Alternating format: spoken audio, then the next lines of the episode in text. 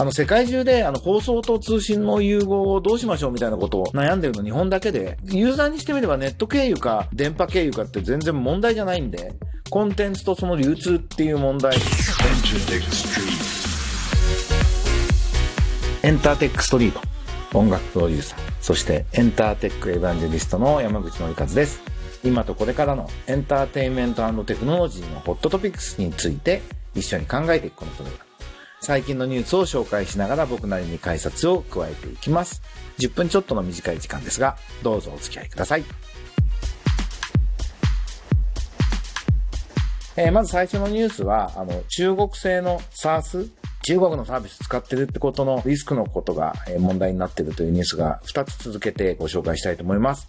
えー、IT メディアのクラブハウスに見る中国製 SARS との付き合い方、有効活用と検閲リスクのバランスが重要に。ってことですね。この音声 SNS のクラブハウスが開発元のアルファエクスプロレーションというアメリカ企業がサービスの肝となる音声配信の実現には、アゴラという上海の中国企業が作ったクラウドベースのシステムが使われていると。で、流行していく中で、音声が中国当局に検閲されているのではないかという懸念がある。アメリカスタンフォード大学の研究機関によると、クラブハウス上の音声は、アゴラの中国サーバーを通っており、中国当局が音声にアクセスして保管する可能性があるという調査結果を発表していると。確かに中国のネットワーク安全法では中国サーバーにデータを6ヶ月以上ログを保存することを要求していて、アゴラもうその法に基づいているならば、クラブハウスでもログが6ヶ月以上、当局の要請次第ではそのデータを傍受されることも可能性としてはある。そうですね。これまあ、中国様の法律なんで、今ね、世界でインターネットは一つになりました。ただし中国以外っていう時代だっていうことを改めて思うんですよね。まあ僕らがクラブハウスで音楽の話してるのを中国共産党政府が傍受するとか、まあないじゃないですか、日本語だし。だから現実的にはまあ大丈夫なんじゃねっていう思いもありながら、ユーザーが嫌がったらっていうかそのリスクが向こうは合法なんで、中国的には合法なことなんですよね、これが。だから、そういうリスクがあるっていうことになると、スタートアップとしては、ね、例えばじゃあこれで2ヶ月間サービスできなくなりますとか言ったら、会社成り立たないじゃないですか。か非常に経営リスクがでかいということは、あるなというのを改めて、え、思い知らされるニュースでした。僕ね、これ逆に言うと、中国政府が経済を優先して国内法を改正するとか、なんか例外ですとかいうのを認めると、これ一気に中国サース企業にやっぱ優位性があるからみんな使うわけじゃないですか。一気に中国のサース企業が勝ち始めるってことも起こり得るわけで、そこを目指して法律変えるって可能性も、まあ絶対ないとは言えないだろうなと思います。要するに彼らはまあ要するに共産党を反対するような政治的な発言が広まるのが嫌なだけなので、まあそこにどういう線引きを引くかなんですよね。今は、ともかく全体にいざとなれば調べられるっていう法律の作り方をまあしてるわけですけど、これをね、まあどういうふうにこう調整していくのかっていうのは興味深いなと言いつつ、まあ日本のスタートアップもアメリカもそうですからにとってはやっぱり非常にリスクだなと。で、そのリスクってことで言うと LINE の事件がありました。これはニュースイッチのニュースですが、気持ち悪いという感覚に対する配慮の欠如。LINE は個人情報管理への不安を解消できるかっていうニュースで、デザワ LINE 社長が法的にどうこうではなく、ユーザーのおかしい、気持ち悪いという感覚に対するセンスや配慮が欠けていた。そこに気に回すことができてなかったのが一番の問題だということで、えー、LINE が個人情報管理不備の失態で墜した信頼の回復に向けて、中国からのアクセスの遮断や、韓国で保管していたデータの国内への移転などを、ま、決定したというようなニュースが出てます。あの、違法性自体はないんだけれど、ユーザーが嫌がるからやめますということで、これもね、経営統合早々大事件だったと思うんですけど、まあ ZHD がすごく問題になってからの対応がさすが早かったなと。そこは皆さん評価していいんじゃないかなと思います。僕はあの ZHD、Yahoo と LINE が一緒になった会社っていうのは、後期、公の会社としての大企業の新しい形になってるんじゃないかな。そういう意味で日本社会にとって、日本の経済界にとって、とても重要だと思うんですよね。やっぱり日本のその従来型の大企業っていうのは、昭和の仕組みだったり、なんかこう、江戸時代の藩みたいなね。社員はみんな終身雇用で年功序列でみたいなものを多かれ少なかれ引きずってる会社がまあ大半だった中で、明らかに出自も違って、新しいタイプの、でもパブリックな、社会のために貢献しなきゃいけない会社だっていうことを今やろうとしてるっていうことですごく期待している会社なんですけども、この対応はまあ良かったんじゃないですかね。皆さんどう思われますか？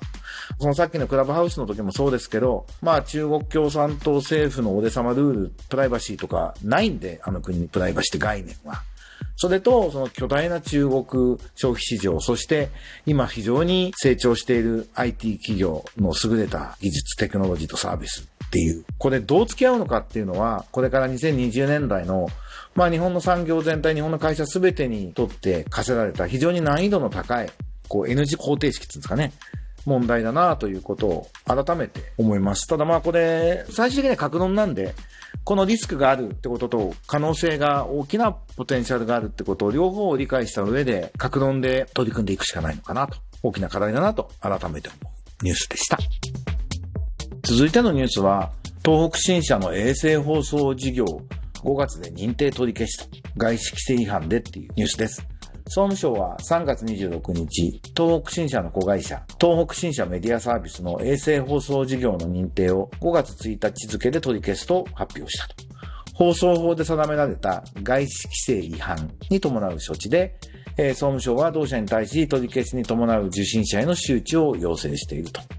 えー、総務大臣は審査が十分でなかった。審査体制の強化を検討すると言っているってことなんですね。これ放送法で放送事業者は外資、海外の資本を20%未満にしなきゃいけないっていう法律がまああるんですよね。なので、まあこれ自体はまあ法律的にはこうなんですけど、まあ実際問題、じゃあ株式公開してる会社が外資規制20%を守り続けるのってまあまあ大変で、これって本当に意味があるのっていう議論もすごく本来はあるんだと思います。で、やっぱり野党はね、菅首相の息子が東北新社にいたんで、スキャンダルだって言って、まあ清掃にしてるんですけど、そういうこう枝葉じゃなくて、放送行政自体をどうやって日本考えていくのかってことをね、総務省いじめて、ね、優秀な官僚が辞めちゃったりしてるのはすごい僕的には残念なんですけど、あの、放送行政の立て直しってことを考えるべきかなと思う、本当に思ってます。あの、世界中で、あの、放送と通信の融合をどうしましょうみたいなことを悩んでるの日本だけで、ユーザーにしてみればネット経由か電波経由かって全然問題じゃないんで、